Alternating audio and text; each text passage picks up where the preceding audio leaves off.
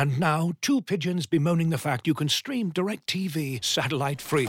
Hey, Frank, a little birdie told me you don't need a satellite dish to get DirecTV. What's little birdie? Was it Jimmy the Sparrow? It's a figure of speech. Point is, you can stream DirecTV over the internet now. Oh, sure. Next you're going to tell me those big birds are made of metal and filled with people, right? You mean airplanes? Stream DirecTV without a satellite dish. Visit DirecTV dot com. High-speed internet service required. Terms and restrictions apply.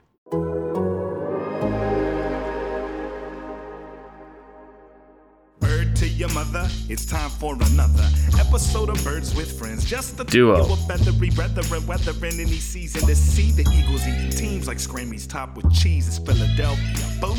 And Zach kicking it cooler than two penguins till Zach runs off with his valet keys. He's a real nuanced goose. Pull up a branch, get loose. It's time for some juice on some Birds with Friends. The early bird gets the worm, but prefers getting turned like a turn on some Birds with Friends. Bullshit and Zach coming at you with steps and things flapping their wings on. How do you have time to consume all this content? You're listening to Dave Spadaro interviews. I, I take a morning bike ride and I listen. Oh, to I want to oh, hear more about that, flag. But go yeah, ahead. No, the Schuylkill Trail. I, I oh, to really? Yes. Wow. Yeah, that's- Hello, everybody, and welcome to Birds with Friends. Audio only. Bo Wolf, Zach Berman, Marissa Dunn. After Saturday's morning practice, practice number seven for our eyes. We're here to talk about it. We'll have a Quacktest report. I have to probably decide if we're going to find some more Z B Culture Corner questions. I haven't thought about that. It's too late now. And uh, we'll, we'll talk about some big picture takeaways through the first week and a half of training camp. Who's changed our mind? Are there any things that maybe we hadn't considered that are Uh, creeping to the forefront of uh, what's going on here? But uh, we start, uh, Marissa, how you doing? I'm doing great. You're throwing me off by I'm muted, so like I'm expected you to go to Zach. But... You're a part of the podcast. You should be first. Yeah. No, I absolutely should not. Um, I'm doing good. How about you guys? How is How practice? Excited is Michael for the joint practices? Um, I honestly haven't talked to him about it, but I'm super excited. I one bet day at a time. He needs to stack days right yeah, now. Yeah, right? one that's day at a time. That's right. That's what like I How think did they, I get they better give... today? Yeah, I think they, they give like the Eagles players notes on what to say, and it's like, you know, just, just day by day stacking days, right? Yep. That that's like the, the phrase this year. Yep, exactly. So and and Zach, how was your how was your day off? Uh, it was uh, it was nice. I, I need to admit, I'm I'm not saying that. Oh, I was gonna say I'm not saying this to pander. I can't pander to my co-hosts, but I I enjoy being able to talk to you guys every day. So on the days off, we're not doing a pod. I, mm. I, I don't get the pre-pod banter. I was watching um, SportsCenter the other day uh, or some E S P N show, and they were talking about what they said between the commercial breaks, right? They were it was about like Jeff Passan and Jeff Darlington, and uh, and then Some I Jeffs. think Sage and then Sage Just Steele said, Jeffs. "What's that?" Just a couple Jeffs. Yes, and then Sage Steele was. was saying like that's off the record be- between the commercial breaks or, or something of that nature. And I was thinking, I'm glad we don't record before and after shows, right? Because yeah, that's that's off the record sometimes. Yeah. Did you go uh, podcast heavy or book heavy with your day off? I did some driving, so podcast heavy on the drive, and then I started reading Jason's Reed's I, I started reading Jason Reed's book. Hmm. Um, so good book, good good Eagles uh, nuggets. I I I uh, I told Bo this, or I texted Bo this. Um, I go into the index uh, before I started. I wanted to see if there was anything specific on, on Jalen Hurts, right? And so I, I go to the H section, and there's there's no Jalen Hurts, but there's Hayden Hurst, um, and uh, because Hayden Hurst, I imagine. Uh, you know, the Lamar Jackson trade. He has right? good perspective on on being no, in the, the league back when the, the the league was first integrated. So in any event, uh, the the. the parts that I've read so far have been good, and I look forward to finishing that book. But I was podcast heavy. I listened to our old friend Sheil. I listened to uh, our podcast um, from – so I sound like a coach here. Is This shouldn't be this way, but it is this way during training camp where you lose track of the days. Yes. Right? You don't know what, what day it is specifically. So, uh, like, yesterday seemed like a, like a, a Saturday because we didn't have practice, but it was a Friday. So um, – from Thursday's podcast. I listened to Thursday's podcast. Okay, and do you have did you have any notes that we need to work on? I have notes I need to work on, mm. and I hope I've already started to incorporate them. Uh, there are times when I'm not concise with my language. I, I want better economy of words, and I'm trying to be uh, more prudent about that. It's too bad this is not a uh, this is not a live video show, because I feel like you have a very striking five o'clock shadow working today. That's like ruggedly handsome. I I did not shave this morning. That is true. I did not shave. So typically I shave, and I did not today. So like it's hard like, edge Z B looking good. I appreciate that. No, I I said to Emily this morning, I, I said, is this unprofessional? And she's like, no, she yeah, she said she said, she said, she said go no, with it. It's a weekend. All kinds of lumberjacks wear their hair like that. I mean, I didn't shave this morning either. I'm the same. Thank you. Uh, but you you, you, muted. you you muted yourself. You got so excited about that point that you put it on, on mute. I can feel it. So, anyways, the Eagles practice today. As wait, I, should I we go to the Stone Cold Newsman? You're still you're still muted. Hold on. Yes, this will be a Hold good on. time. We gotta go to the Stone Cold Newsman, even though uh, Bo's not here. Let me let me uh, wait. Hold on. What does Bo say? Oh, okay. Hold on. We have a live report from yes.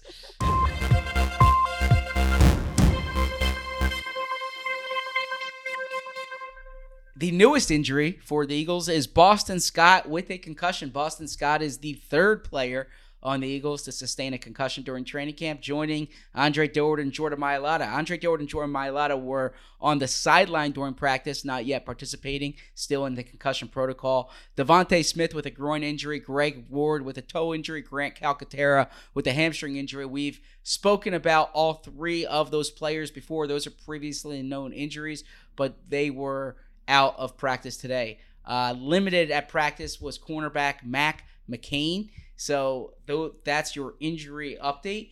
Uh, as far as some other kind of news and, and, and notes for this segment, I would say Zach Pascal back at practice, as we've seen.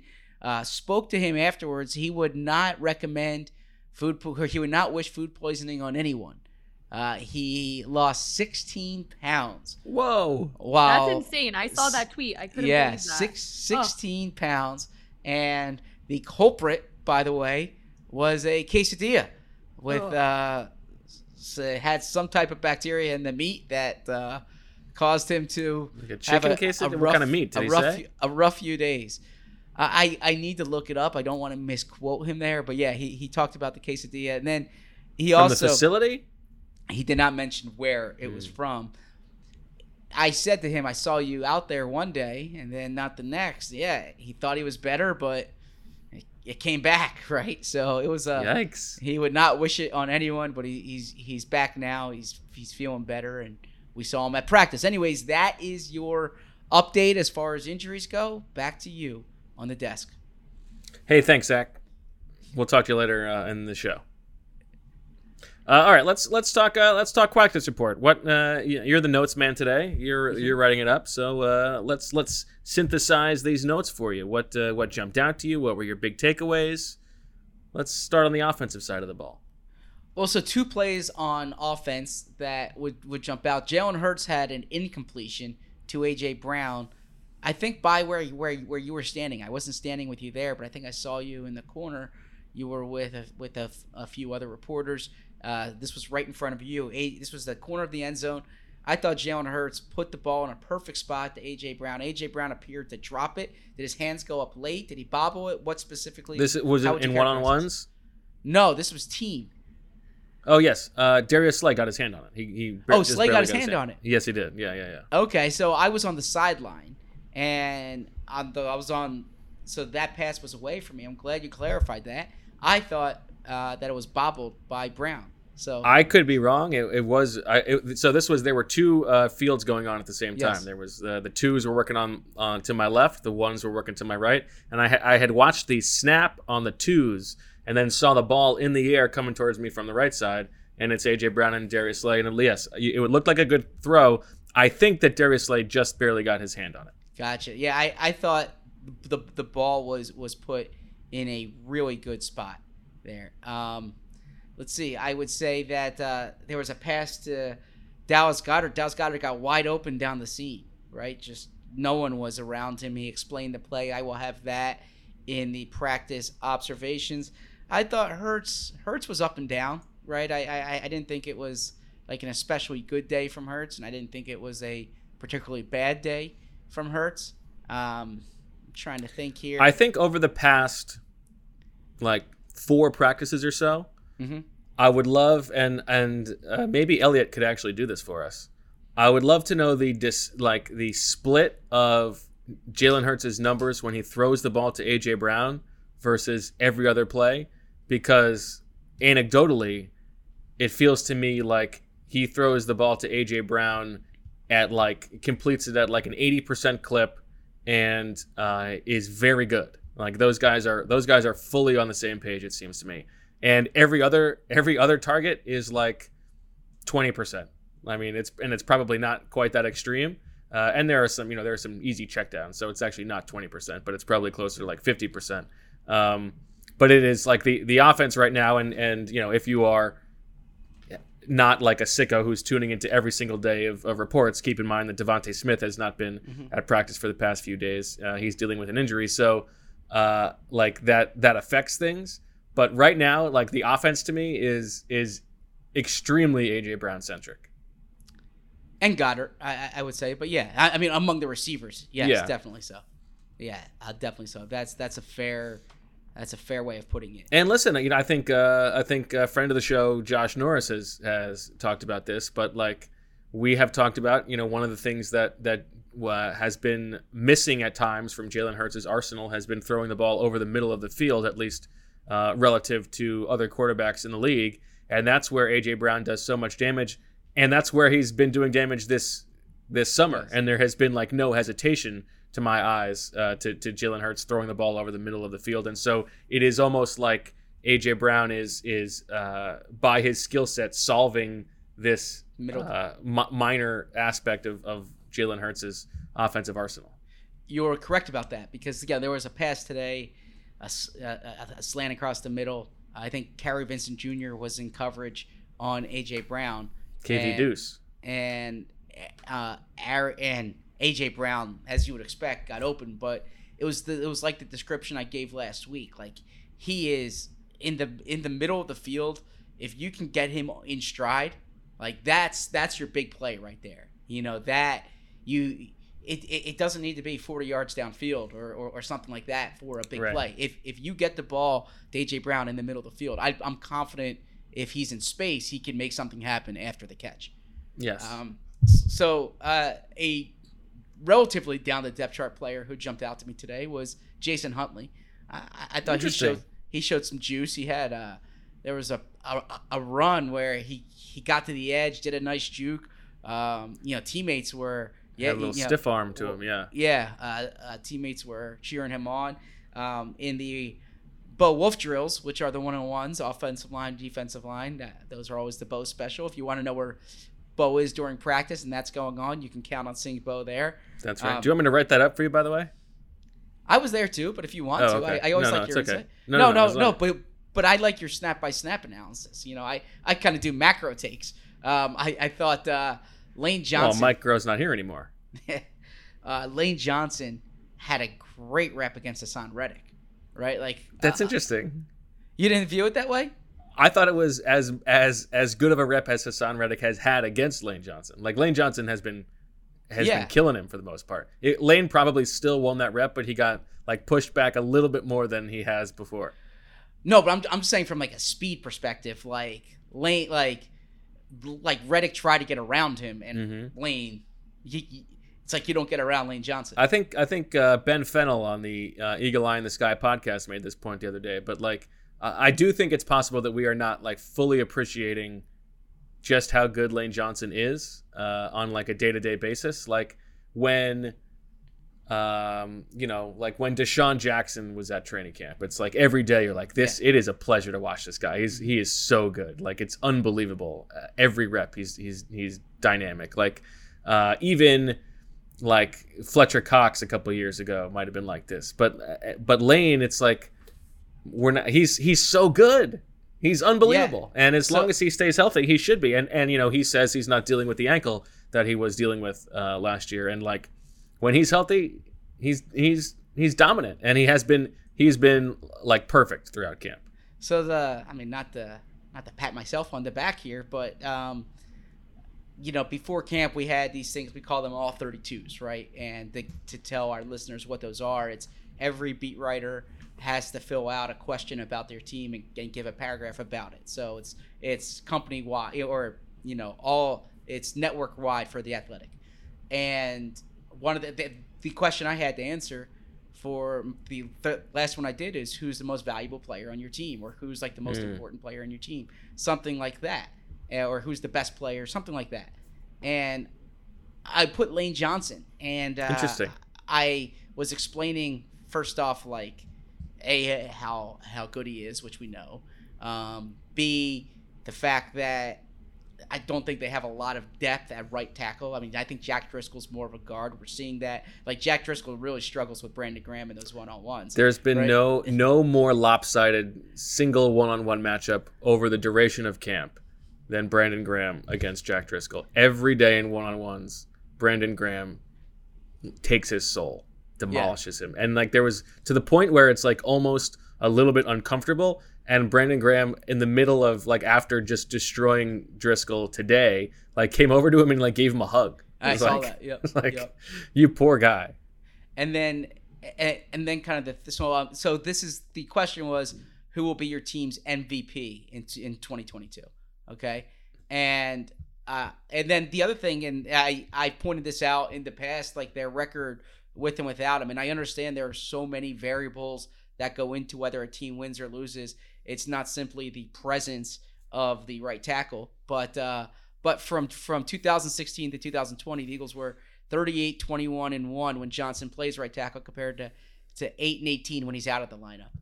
I think that, that might include twenty twenty-one now too. I I, I might not have. I, I think I updated that. Yeah, so it should be. I had it in my uh, like over the length of his career and the yeah, uh, and the and like, training like camp disparity preview. is is is striking to me, and I think there's it, the, the whole line tends to play better. But but the reason why I said not to pat myself on the back is because, like, this isn't like an original idea, right? I, I there are there sure. have been I, I I read from some of our colleagues elsewhere leading up to camp, like a countdown of the Eagles' best players, a countdown of their most valuable players, that kind of thing. And Jason Kelce was often ranked number one, or or and not taking anything away from Kelce. Wow, shots but, fired at Kelce after you, no, you, you, was, you just toss him to the side. You get this no, story done, you publish it, and all of a sudden he's yesterday's no, but, trash. No, but I and like I'm I'm not disputing how good Kelce is, nor how im- important he is. But if Kelce went down, um, I think they have some options at at at, at center who they can are, are are not at Kelce's level, either physically or mentally. But you can probably get by, right? And I say that I haven't seen Cam Jurgens in a game yet, but I think right tackle they don't have that type of that that type of depth. So it's so crazy though. Like, if it was a really if it was a long like let's say Lane suffers a season-ending injury, you know, yes. knock on wood, it doesn't happen. Wouldn't they like they would probably move Mailata over, right? And that's it's so silly. Yeah. And it's so silly because, like, you you know you, you chose what position Landon Dickerson plays now based on the fact that you want those two guys together. Yep. Um, but like, and he's getting paid, and he's and he's awesome, Jordan Mailata. Exactly. Like, he could be an All-Pro this year. But like, but Dillard's for the team, back up right? You like, yeah. you can't you can't put Dillard at right tackle, right? Exactly. But it's better to put Dillard at left tackle and Mailata at right tackle than to have Driscoll play right tackle. Probably, I don't know. Yeah. Maybe so we're that, maybe like Driscoll just it, maybe the Driscoll Brandon Graham thing is just like Mailata and Ostman. It's like it's a matchup that's built uh, specifically for him to struggle. I don't think that Driscoll's been bad in team periods. Like I, I haven't I haven't um, taken a notice of that. Um, so I I think he would probably be fine. I think that I think it's interesting that they are giving him reps only at right tackle. Like mm-hmm. especially especially with Mailata and Dillard out the past couple days. Rather than, than seeing if Dillard can do it or, or Driscoll can do it on the left side, you know, they've been going with Clark and Awashika. Even Josh Sills was getting reps there today. I think I don't know what happened to LaRaven Clark. At some point in practice today, he was no longer practicing. Out, yeah. um, I don't know if it, like he retired mid-practice. He's like, retire. This is not for me anymore. Uh, but it, I, Coyote got bumped up to the ones, and Sills was with the twos and the threes. But uh, it's it's telling, right, that Driscoll hasn't taken any guard reps. They want him at right tackle. They must think that that's his best position. right?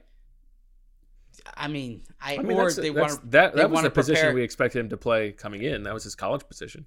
I mean, yeah, Lane Johnson, for as good as he's been, he hasn't been like a sixteen game a season player, or no. I should say seventeen game a season player, right? He's, as a matter of fact, in his career, only two times has he played sixteen games. Right. Um, that's the that's the one sort of knock on him. Yeah, and so uh, maybe so, that's the idea, is that they're yeah, they're exactly planning prepared. for the inevitability of Lane missing a couple yeah. games, and they want to make sure that Driscoll has it down. I, I got to think that. Yeah. Um, so anyway, so speaking of Juergens, uh, in those in those one-on-ones, I, I thought uh, thought Jordan Davis had a good rep against Juergens there. Yes, easily the okay. best rep that anyone's had against Juergens. Juergens okay. has done well against Jordan Davis. And on this one rep, Jordan Davis pushed him back like he was like a plow. Like yeah. two hands out, uh, just like full extension, moving him back. That was like uh, – and and you could tell from the reaction from the defensive line that they were like, they were like that's it. That's what we've been waiting to see you do. Um, and it was. It was like very much seeing the potential. Like this is – if if he does it right, this is what he can do. Looking for an assist with your credit card but can't get a hold of anyone? Luckily, with twenty-four seven U S based live customer service from Discover, everyone has the option to talk to a real person anytime, day or night. Yep, you heard that right. You can talk to a real human in customer service at any time. Sounds like a real game changer if you ask us. Make the right call and get the service you deserve with Discover. Limitations apply. See terms at discover dot com slash credit card. Victorinox, the makers of the original Swiss Army knife, have been a reliable companion for life's everyday challenges, mastering functionality, innovation, iconic design, and uncompromising quality with its products. The Victorinox Swiss Army knife provides you with all the things you don't think about until you need it. Tweezers, a screwdriver, and even a corkscrew. With the Victorinox Swiss Army knife, you can be prepared to master everyday life. You can find Victorinox Swiss Army knives at Dick's Sporting Goods. Uh, some other quick notes. Nakobe Dean taking work with the first-team linebackers again. Uh, I, I know that's happened in in, in the past. But, he, but more today than ever before. Yeah, for sure. And rotated in. He was in place of T J Edwards. Um, and so you saw Dean and and Kyzir White. And T J Edwards has had a good camp, as we've documented here. Uh, but I think I he think, had a, I think he might have had one or two reps with Edwards also. With T J? I think, okay. yeah, I could be wrong. Okay. Um, yeah. They, Let me ask they, you this. Yes. Sorry, I'm... No, this no, no. A, like, this was not a, a time that I needed to cut you off. No, that's no. This is. I I, I want to hear what you're asking. Well, you're not going to like it. Uh, those top three linebackers. Mm-hmm. If you were, uh, if you were looking to uh, hire a lawyer and you were looking at a law firm, how would you? What What do you think is the best sounding law firm for Dean, Edwards, and White? Is it like Edwards, Dean, and White? Edwards, White, and Dean? It's, doesn't it sound very law firm to me? I think Dean, Edwards, and White to me is. Marissa's nodding her head. I, I trust... agree. The first way you said yeah. it, Dean, Edwards, and White. Yeah, I, I'm trying to think.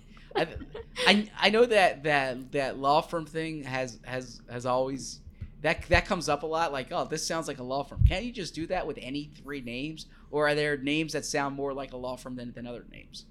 I think that one sounds like it. Like, would would Dunn, Wolf, and Berman be a law firm?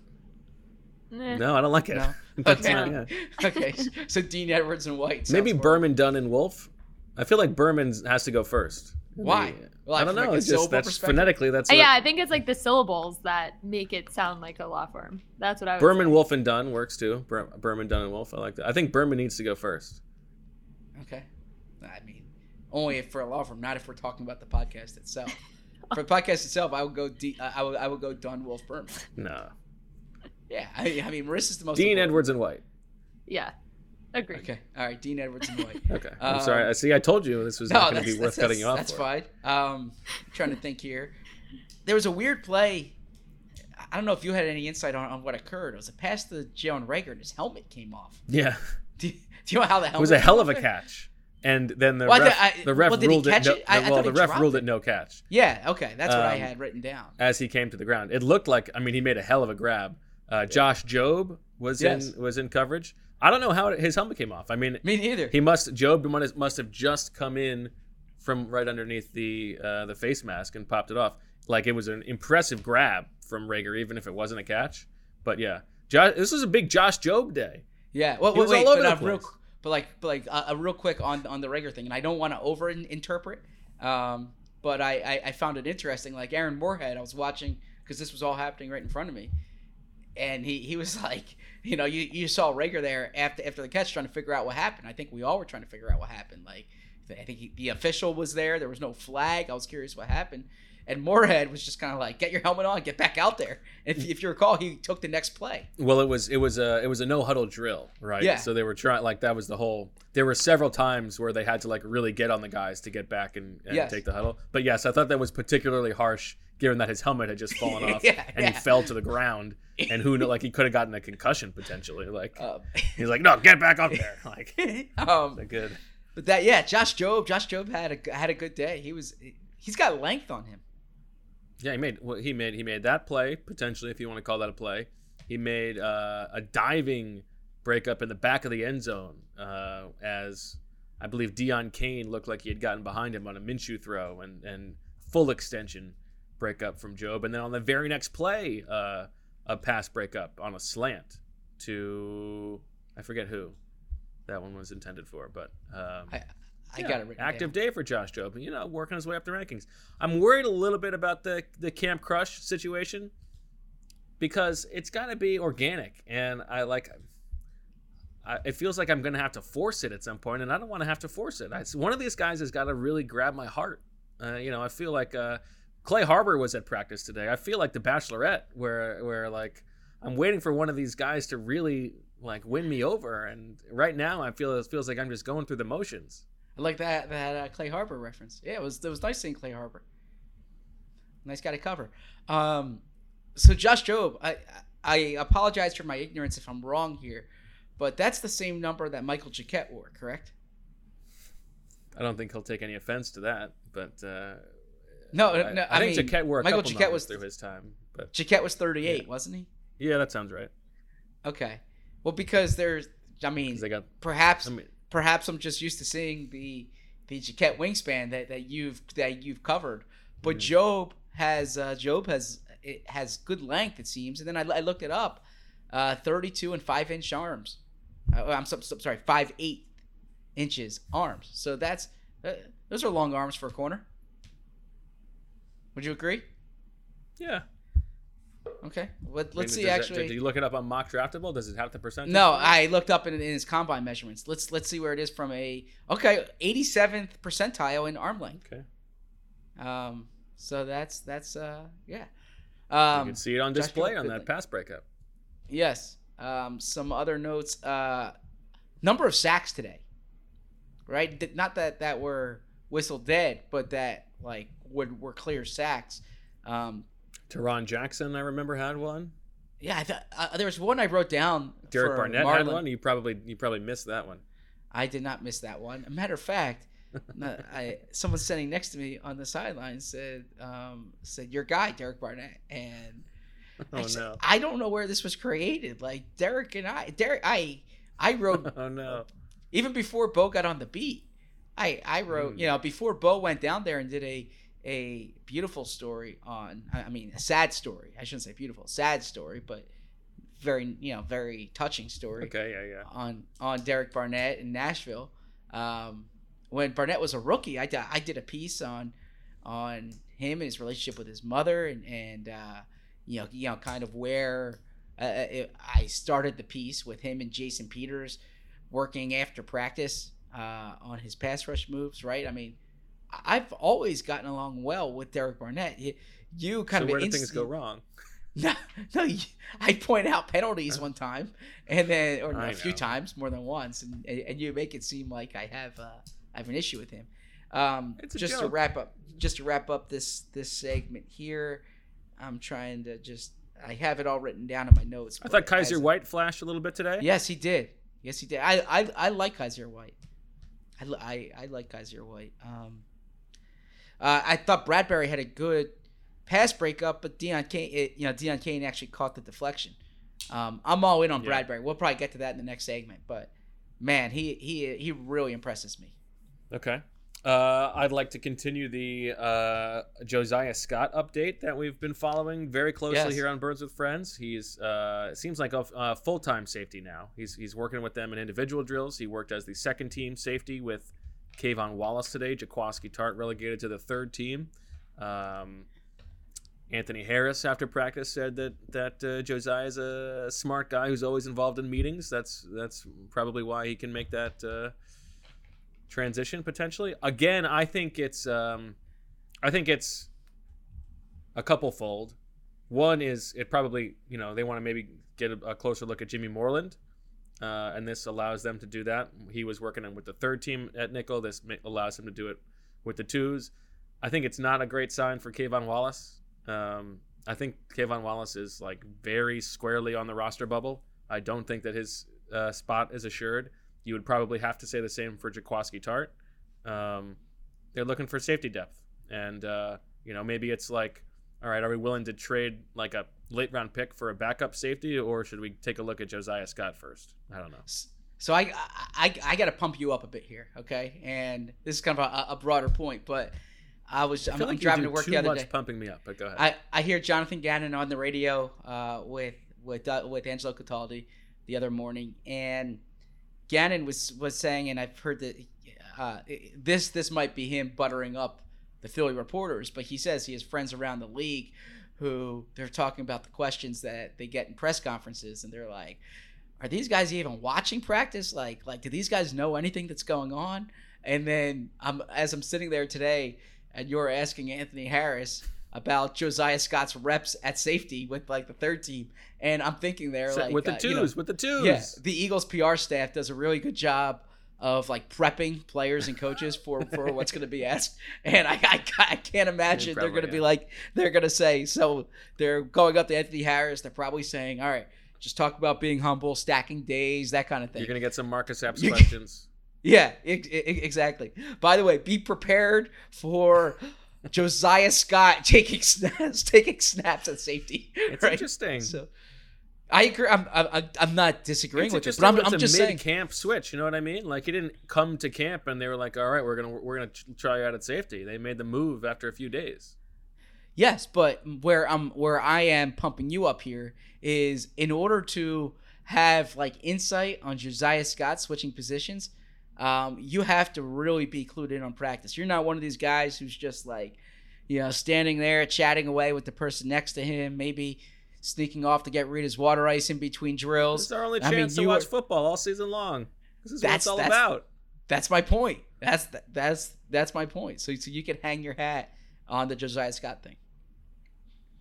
Um, I'm just looking at a few other notes here that I have from today's practice.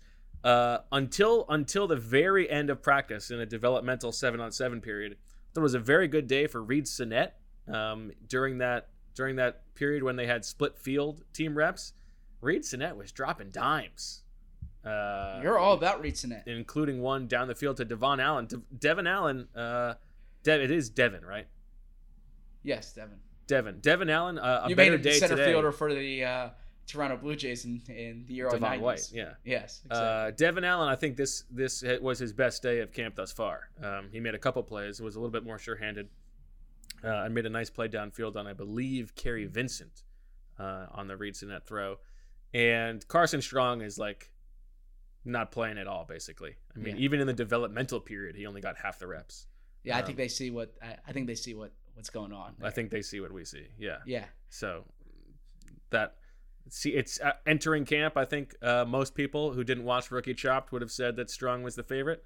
It has not gone that is not has, has not gone that way thus far. Reading uh, Reed Sinnett's uh, uh, bio yesterday, looking for some story ideas, and in the bio, on the day there's, off. Yep. there's this nugget um, that he was going to go to Penn, um, but then there was a coaching staff change, right? And uh, I thought it was, and, and then it's like her uh, head like she knew that. Oh. No, I was like, wow, that's like a crazy decision to be like, yeah, I'm not going to go here just because a yeah. coach changed. So then Penn. And, and then it said he had offers from I think Penn and Yale, maybe it, it was. And so I'm I'm just fascinated by like, are you you know are you trying to, to like like tell people that you were smart enough to go to Ivy League schools, but you ended but you didn't end up going? Was it Like, like how did that come up? That that yeah. By the way, put in there that I almost went to Penn and Yale. Well, it's a Philly. It's a Philly angle.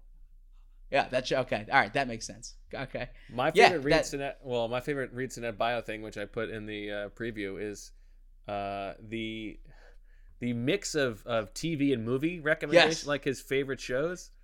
Um, his shows here: uh, The Wire, How I Met Your Mother, Blade Runner twenty forty-nine, Portrait of a Lady on Fire, and The Departed. What a, what an odd, what an interesting cross section. He would kill your your your culture corner questions. He's so versatile. What an interesting. I mean, I like How that. I Met Your Mother and Portrait of a Lady on Fire feel uh, very very disparate tonally. You know, I, uh, I, I I like that versatility. And then Portrait uh, of a Lady out. on Fire. Uh, I mean, so good. And one then the, shout out. I would say, well, I would say one of the one of the five best pieces of movie or T V uh, media I've consumed since the pandemic began. Wow. I would ask you for your next four, but I think that would take the, the next half hour of our show. I would go Patriot. Like the New England Patriots? No, I'm not kissing oh. that ring. Okay. Um, well, players. Uh, I'd have to think about it. And then, okay, so then, and then one thing here on my media guide notes, shout out to the Athletics, to Sean Reed, our Las Vegas, uh, our Las Vegas Raiders writer. I am reading Marvin Wilson's bio, and he, he likes to his write biography. Poetry. What's that? No, his, his, his page on our, in our site, uh, um, I'm sorry, um, in the media guide. And he, he talks about how he writes, he likes to write poetry, and, And there's some other angles here that I thought hmm, this this could be interesting to explore. But I I I know that he was at Florida State during Tashaun Reed's time covering the team, um, and so I I Google Marvin Wilson Tashaun Reed, and credit to Tashaun. There's nice. a great there's like an in-depth story about Marvin Wilson with all of this in there, how he got into creative writing, that's great. how he got wow. into poetry. Yeah, so uh, so that that's that's one of those things that if. If Marvin Wilson has a good game, I promise you, I will be uh, sending out that Tashaun Reed story to to uh, our audience. That's great. Station eleven. Okay, is, is on my list. Gotta, th- I gotta, I gotta think back. Okay, uh, I want to ask you about Pascal, Zach. Wait, do, wait, do you want to take a break because?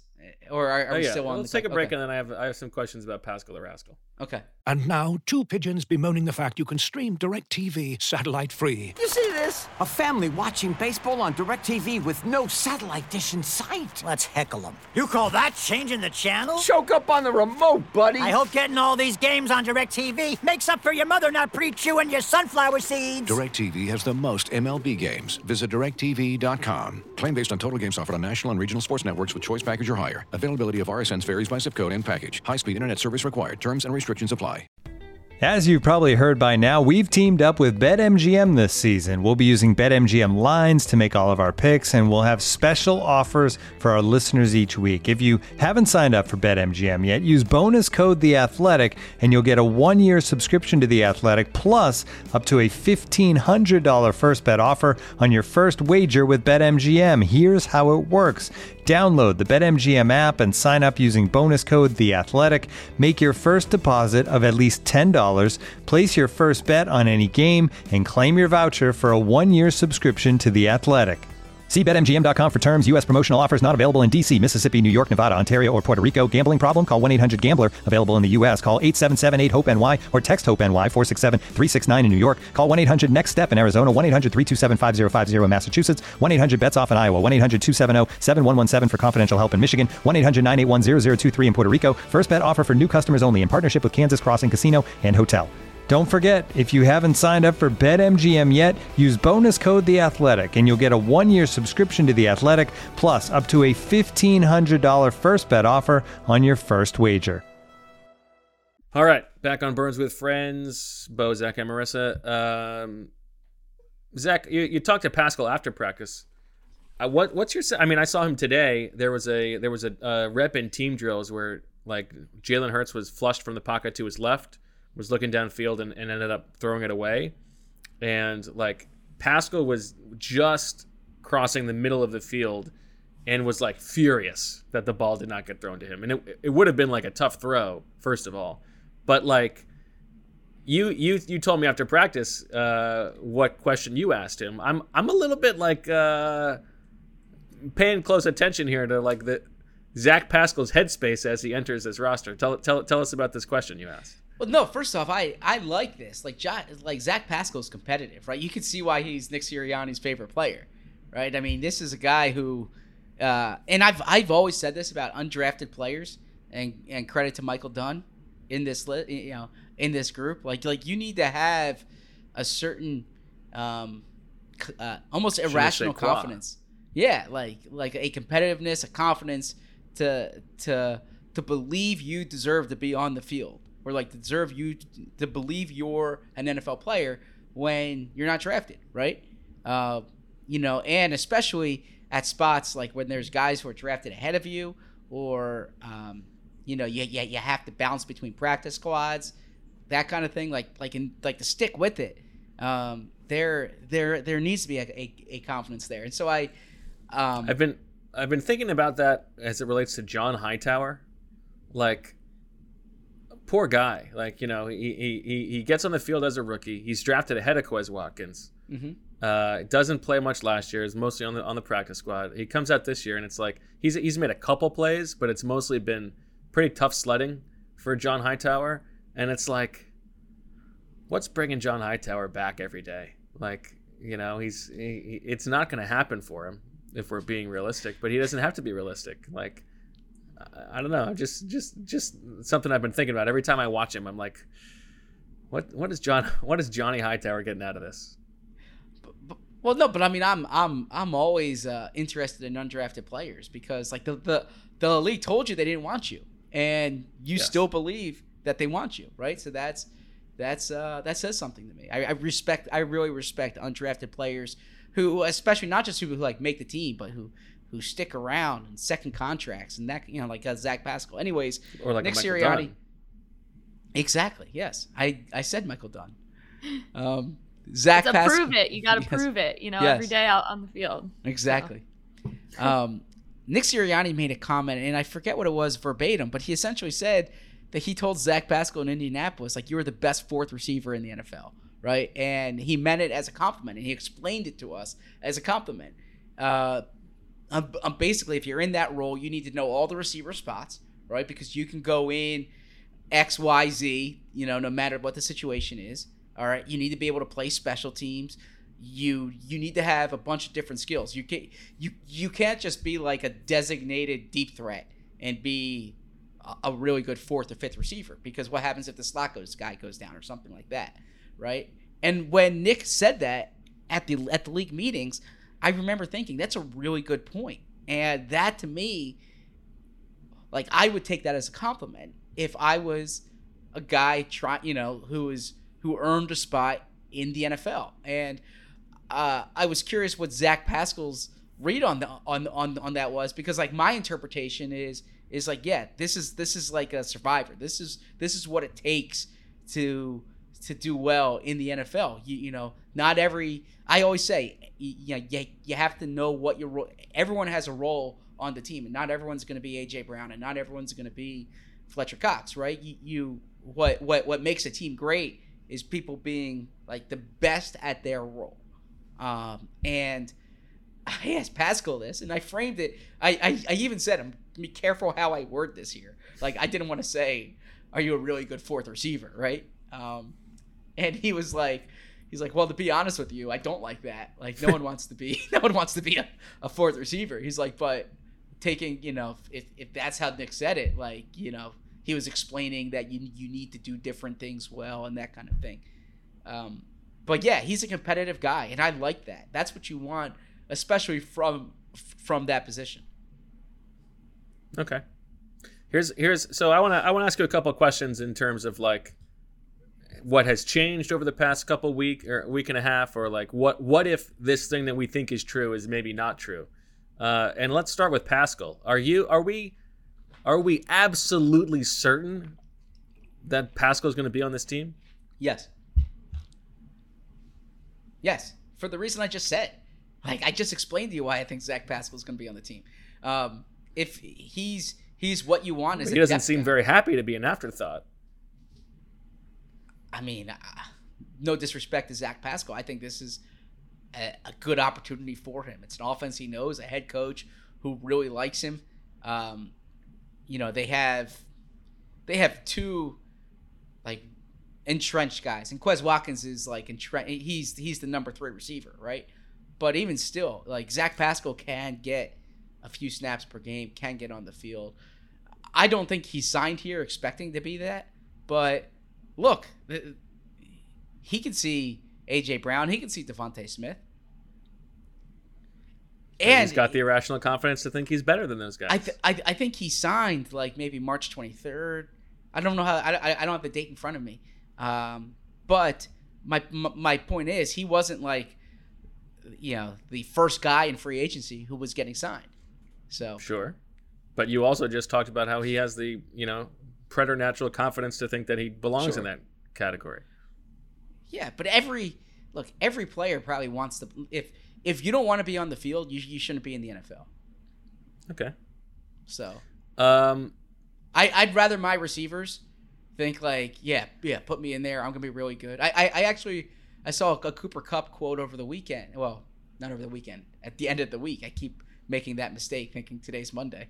Um, I saw a Cooper Kupp quote at the end of the week when I think Justin Jefferson might have said he's the best receiver in the N F L, meaning himself, Justin Jefferson, and Cooper Kupp was asked this. And Kupp's response was like, it, yeah, that's how a guy should think. Like, I I would have a problem if, if someone doesn't think they're the best. He's like, I can respectfully disagree, but... That makes sense. That's yeah. good. Good point. I like that. Uh, what if, you know, this, we talked about this offense has been so A J Brown centric. Like what, what if Devontae Smith does become a bit of an afterthought in the offense? What if he really is like option number three? Well, he might be option number three because Dallas Goedert's going to be a play, play a big role here, but he's going to be, he's going to have a, a spot, a, a, an important spot in this offense. I think by virtue of... What if he has fewer coverage, receiving yards than he did last year? Well, Is that, that concerning to you? Maybe so. Uh, I th- I think one of the... And, and you might be thinking that I'm hyping up James Bradberry here. Devontae Smith is going to be thrilled when James Bradberry's not on the other side of him. I don't think... I think James Bradberry is a really tough matchup for Devontae Smith. We saw that last year in both the in, in the Giants games.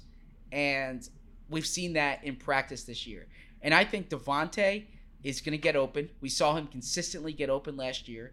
And there are going to be times when A J Brown gets so much attention that it would behoove Jalen Hurts to throw the ball to the open guy. Um, and of of the list of things I'm worried about, or I, I'd be worried about on this team, Devontae Smith getting open is not one of them. Now, that said, uh, there was, you know, we had a, a an interview with um, – Nick Sirianni during the summer, and one of the questions was, how do you keep everybody happy, right, when you have these these these weapons here? And Sirianni's answer was, you win. Like, if if, if you win, people are, are happy. But it is something to monitor, that if if there's a game when the passing game struggles and Devontae Smith gets two targets or three targets, like, how do you take that, right? Because his, he's a really his good player. Organism comes out. Yeah, it, which episode was it when Organism threw well, off? Well, let's not let's not spoil it, but yeah. Oh, you're right. Okay, check that out on Paramount Plus. So who is cream cheese in this situation? um, Sirianni, probably. Yeah, I don't know. Um, yeah, I don't know. I don't know. It's a good I could question. See, I, I could I see Sirianni doing some Reagor or doing some I I, doing some cream cheese. I don't know if there's an apples for apples thing. Okay, apples for cream. Mm-hmm. Um, okay. Uh, next up, I have, uh, what if, you know, with, with so much attention on, on right guard, this is, this is on the other side of things, and it hasn't been a competition. Like, what if Isaac Seumalo is really good at right guard? What if, what if this is like, what if we're even underselling how good the offensive line can be? And what if, what if Landon Dickerson is the weak, weak point of the five? Well, that's a good problem to have, I would say. And I know Shields driving somewhere in media and pulling over on on the side of the road and pounding that steering wheel, saying there's no such thing as a good problem to have. Okay, but if I, if Landon Dickerson at left guard is the problem on your offensive line, then I think thirty-one offensive line coaches would raise their hand and say, "Give me that problem." If Isaac Seumalo, yeah, is this is more being, of a more of an Isaac take than yeah. Not even so take, you're saying okay, yeah. So so so if no, but I'm saying if Isaac Seumalo is that good at right guard, this offensive line is going to be really good. That's my answer. I think I think um, if you are thinking of like how could this team go from division contender slash favorite to conference contender, I think like the offensive line, you know, without without even the uh, yearly caveat of if they stay healthy, like I think it's possible the offensive line could be dominant, as they should, right? That they're Those are good players on on that line. And Isaac Seumalo, this is, what, his seventh year with the team. Um, he's had two injury-shortened campaigns here that I think people forget that the Eagles were real excited when they gave him a contract extension. And they thought that his his better years were ahead of him, right? Well, and um, he's in an interesting – you know, he's entering the final year of that contract. Mm-hmm. And I think, like, if he if he – wins this job as he's expected to and is like good through the first four weeks of the season, I, I could see them doing a little a little uh, short-term extension, open up some cap space. He's still and youngish, to, yeah, younger and, than Hargrave and Slay, who are the other, uh, you know, potential uh, cap extender guys. And to uh, to follow up on on our pod last time when we, when we were talking about the Jason Kelsey story, and I said that I said what you see from Jason Kelsey when he speaks publicly is like is is what he is. I I mean there are some players who who just say stuff. I, I think Jason Kelsey is usually fairly honest, and if there's something that he doesn't think, he just won't say it sometimes. And he in the past has gone out of his way to talk up Isaac Seumalo. Yes. Like he he's and so so when Jason Kelsey says that, he's not just saying it for a quote. Like I think he truly believes that Isaac Seumalo is a better player than kind of fellow than the perception might be in Philadelphia. And those guys all, every one of them, Stout included, talks about how smart he is. Like exactly, he's like almost right there with Kelsey in terms exactly. of what he sees. Mm-hmm. Um, one thing we didn't talk about from practice today, we saw some looks where uh, we had the, the the discussion about B G on the inside the other day. Mm-hmm. Yes. And there were some looks in in a four-man line, not Not one of those uh, odd fronts, but it was Milton Williams at at left defensive end, Brandon Graham on the inside. What did you make of that? What I make of that is their depth on the defensive line is is like through the roof right now, in my opinion. Um, the offensive line, the starting group, is the strongest of the of the team, but the depth on the defensive line is through the roof in that I don't know how they're going to keep all these guys happy, right? Like someone's – these guys want to rush the passer. That's how you get paid, to get sacks. Yeah. And, um, yeah, I mean, I was having a conversation with someone about who's who's been the best player at camp, and I said Bradberry or, or Lane Johnson are two guys that jumped out. You're someone that else, high on Bradberry? You think he's been that good? I I am, but but but someone said Brandon Graham, and well, I'm like, all right. I mean – I wouldn't go that far, but – I, I heard Fletcher Cox on, on on on N F L Network. I'm not teasing Fletcher here, but um, I understand what he meant. Fletcher was like, if you were blind and you came to camp and you didn't, you know, he meant like if you didn't know the injury, okay? Mm. Like if, if if he meant like if you didn't know anything that happened before and you came to camp, you you you, you wouldn't have known that Brandon Graham's coming off of a major injury. He has looked good. Right? And yeah, he he he has looked good. Um I personally don't think that that's a look that I would favor, right? Uh, but Brandon Graham took interior snaps, and there was a that's how Brandon Graham was on the field at one point with Josh Sweat and with Haason Reddick in uh, in like an in an odd man front because he was he was he was lining up as a down lineman. Well, didn't we talk about this the other day? That yes, he we would, did. And and didn't and I was saying, I think my response to you was that they would need to do that because, yeah. I said I don't think Javon Hargrave or Fletcher Cox is going to be very happy. Yeah, there's only so many reps to go around. I mean, but there there are lots yeah. of reps to go around, is rather is what I mean. Like, I think it makes sense to get him on the field that way. And I don't like I don't like and what I'm Milton saying Williams that, at left defensive end. Like, that doesn't really no. do it for me. But but yeah, my point was that if if Brandon Graham's playing there, then Javon Hargrave or Fletcher Cox or Milton Williams are going to be like, what's what's going on here? Like like why am I not on the field? I mean, they're gonna still gonna play. Like, I think I that just, makes I, sense. Third third and long. You got you got Sweat and Reddick on the outside. You got Brandon Graham up front and Cox and Hargrave and Jordan Davis and Milton Williams are on the sideline. That's fine. Who's who's really complaining about that? Okay, I, I mean I think that in that case, who's who's playing nose tackle? Javon Hargrave or who's who's playing? Yeah, well, it's third and long. I mean, you know, you're not we're not really worried about them running the ball, right? Yeah, but I mean, in terms of the techniques they're playing, that I mean, those guys. All right, so yeah. get get Cox off the field and put on Tui. No, not that. But yeah, I I mean, if you say put your five best pass rushers on the field, similar to the way the Eagles did it in two thousand seventeen with their four best, yeah, you you you want Brandon Graham in in in that role. I agree there. Yeah, I think there's a I think there's a role for him. But I am one of the what ifs here is is what if this is a mirage and and as a thirty-four-year-old coming off an Achilles, unfortunately Brandon Graham is cooked.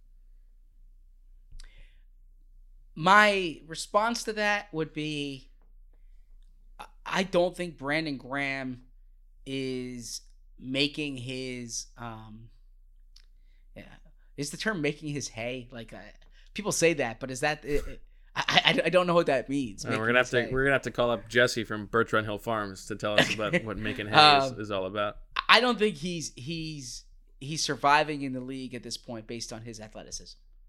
Okay, I think that he's he he's strong.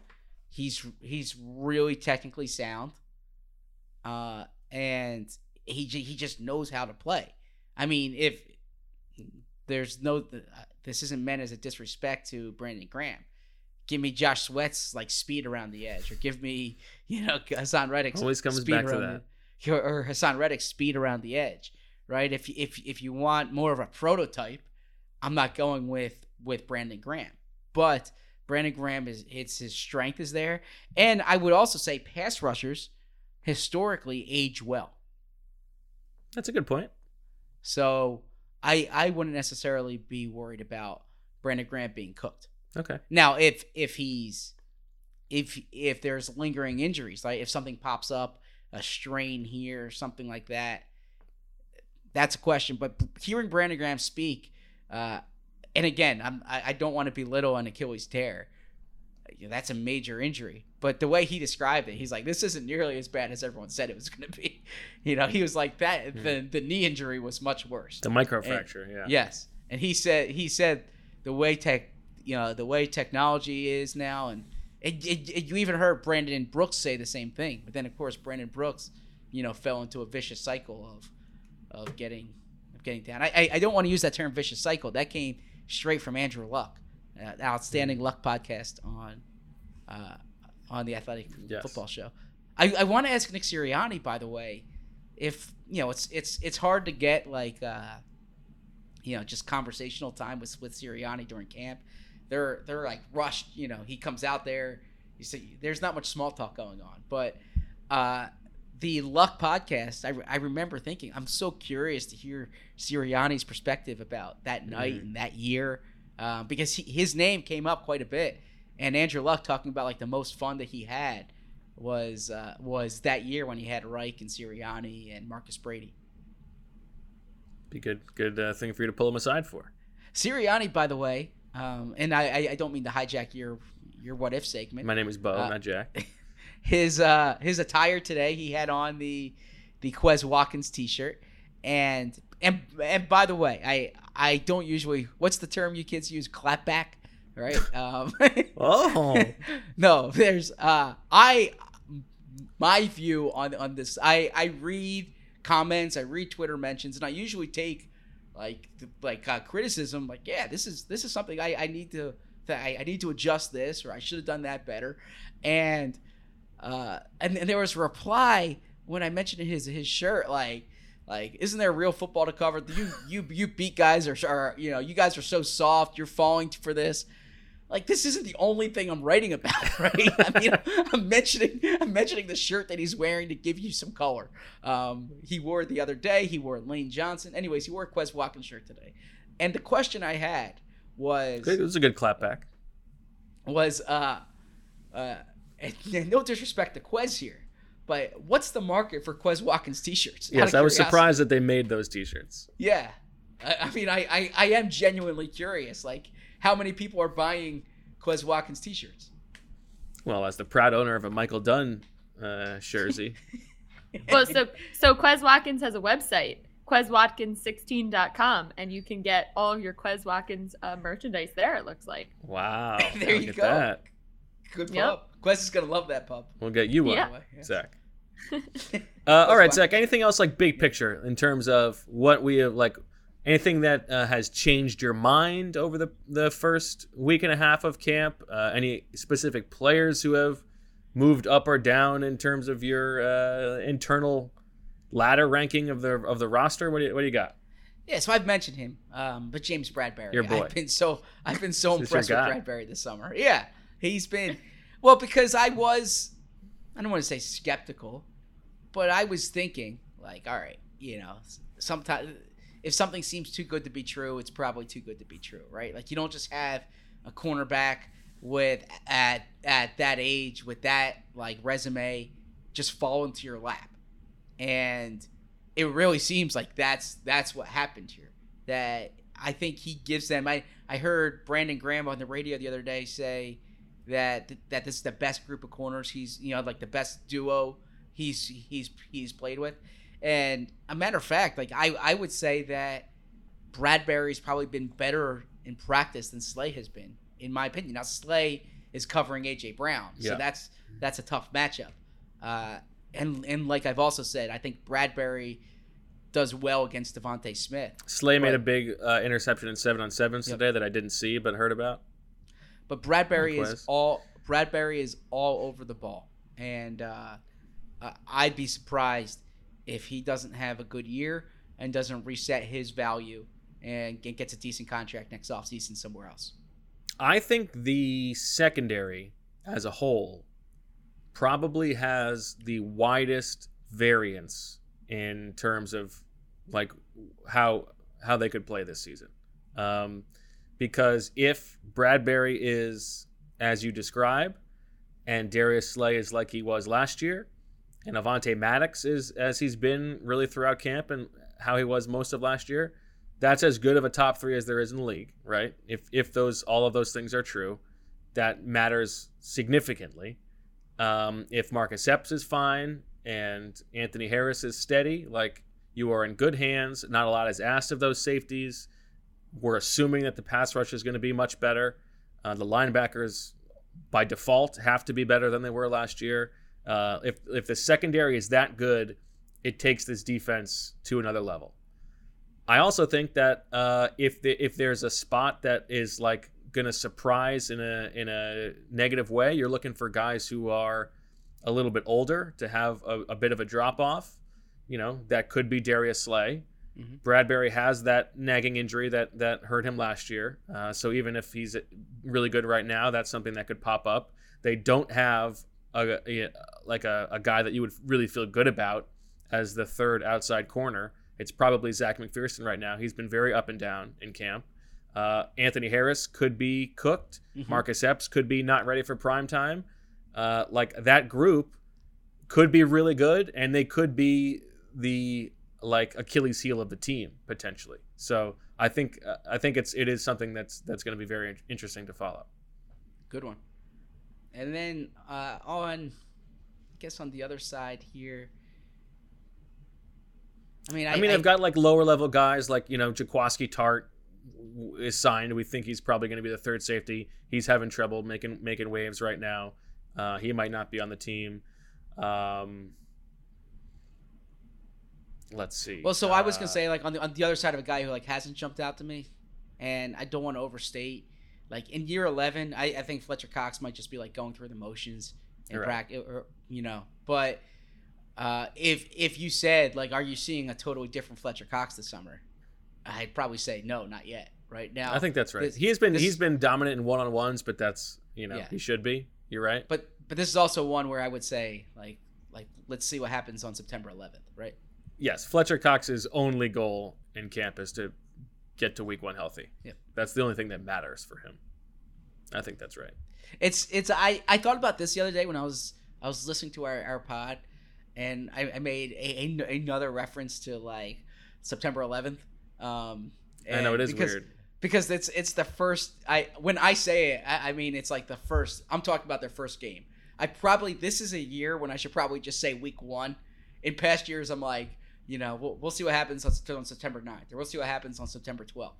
This year I, I'll amend that and just say September uh, or I'll say week one because it is kind of like I, I did like a like um hmm, that's that sounded odd in the car when I'm like we just can't wait for it until September eleventh. All the answers will come on September eleventh, right? Like I should probably just say week one this year. Do you think that Pete Carroll doesn't believe the Seahawks are going to play on that date?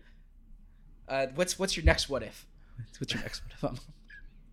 what if what if the Seahawks no show week one because Pete Carroll believes the schedule? I am not. I am not addressing that that that question. I'm not answering that one. I remember the the week one was on September eleventh. I believe the tenth anniversary of September eleventh. They were in Saint Louis. That was I also believe um, it seems like they opened in Washington a number of times, but there was a an opener in Washington on September eleventh, either uh, the the two thousand seventeen season. It, it might have been that, or it might have been the um, pandemic year, the twenty twenty season. Probably the – I mean, based on – That sounds right. The pandemic what? year, that sounds right, yeah. That sounds right? Oh, okay. That, that it might it have been, just, yeah. Okay, it was just it was it was one of those years. So. Okay, uh, I'm trying to think if there's anybody else. Um, you know, it is interesting at running back bo- with Boston Scott out today. They've only got four running backs. Uh, they're gonna, I would imagine, they're gonna add somebody just as a body for the for the preseason games. Don't you think? Yeah, and I, I haven't seen much from from uh, Kennedy Brooks this this summer. Um, I I, I yeah. thought he was a guy who might be like a, uh, you know. Undrafted free agent. He has to. Okay, yeah, I think. But, but, but yeah, and, and we'll see what happens in, in games too. Yeah, but I don't think he's, he's a more pushed. physical guy to begin with. Yeah, exactly. I actually don't. Hundley hasn't done much until today. Yes, I, I'd agree with that. Yeah. Uh, Britton Covey looked looked looked better today, or I should yeah. say better, but just continues to pop a bit. And yeah, he's been better over the course of camp. Okay.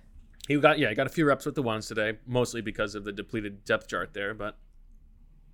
You know, he's he's shaking hands and kissing babies. He's he knows all the tricks. Still seems to be their top punt returner. He's a wily veteran, at, at least in these practices. Yes.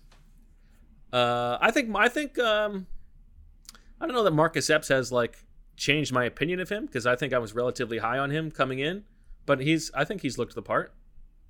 I would agree.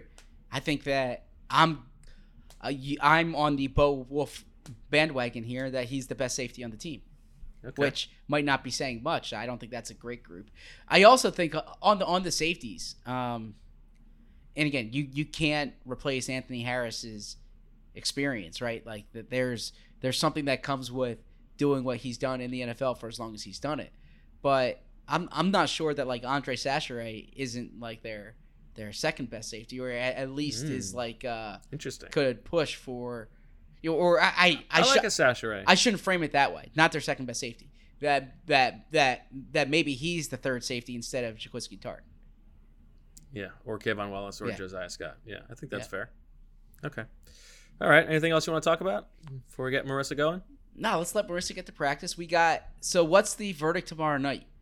Marissa, mm-hmm. do you have a, a pop culture uh, person for Z B? Oh, I do. I oh. do. All right, let's do this. Okay. It was reported today that Kim Kardashian is no longer dating blank after nine months. So I know this one, Pete Davidson, right? Wow, very yeah. good. Well, that's because of, uh, you know, I, I, I'm a big comedy fan. I'm not a music fan, but I'm a comedy fan, right? So it's one of my favorite things about you. What? It's what? But the fact that you, you always offer up that you're a big comedy fan. um, But yeah, so he had a Netflix special that I watched.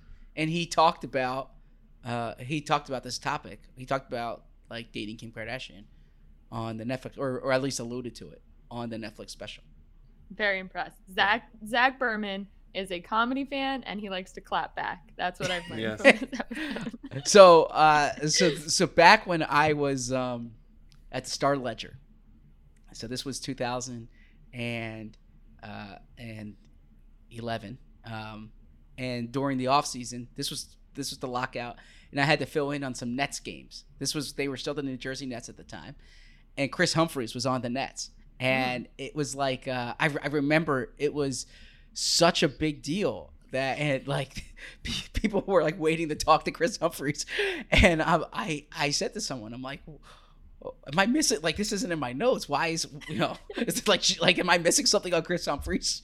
And it was it was because of of he was I guess he was married at the time to Kim Kardashian, or yeah guess, for like yeah. a whole seventy days okay, or something yeah. like that yeah. yeah. Does that timeline add add add up though? This it was two thousand eleven, the period when they were married. Probably, okay. I don't know. Yeah. There's been there's been several few since okay. then, but I, um, I, I yeah, just, very impressed how fast you got that, yeah, Zach. Very yeah, good. Yeah, that one I knew. Do you have another one here? I, I, I, I think I'm underrated at at this. I think music, I don't know, but but movies and T V shows and comedy, Bo. Comedy, yeah, comedy. I know. I don't know, Bo. Rich do you Voss. Have one? Rich Voss. Yeah. I don't know Rich Voss. Should I know Rich? Yeah, Voss? I don't either. You're actually stumping me on these too. He's a comedian. Oh, oh. He's, a, he's a grizzled vet. I'm trying to yeah, give you a. I'm trying okay. to. I'm gonna see. I'm trying to test your, your comedy knowledge. Yeah, I don't know Rich Voss. No Rich Voss. No. All right. Did you see any comedy this summer, Bo? In live? Yeah, live. No, I did, did not. You? I would have liked mm-hmm. to, but the answer is no. I mean, you know, Casey's got gotcha. some good bits. I saw Neil Brennan this summer. He was outstanding. Yeah. Great bit. Yeah. Yeah. Great show. Okay. Bo, I, well, I, I next episode, Zach, or... I want, I want you to write a few jokes for the pod. No, but, but Marissa, do you for... agree with me on this? When, when Bo has, has like a non sequitur to bring up, I, I sell it so much more.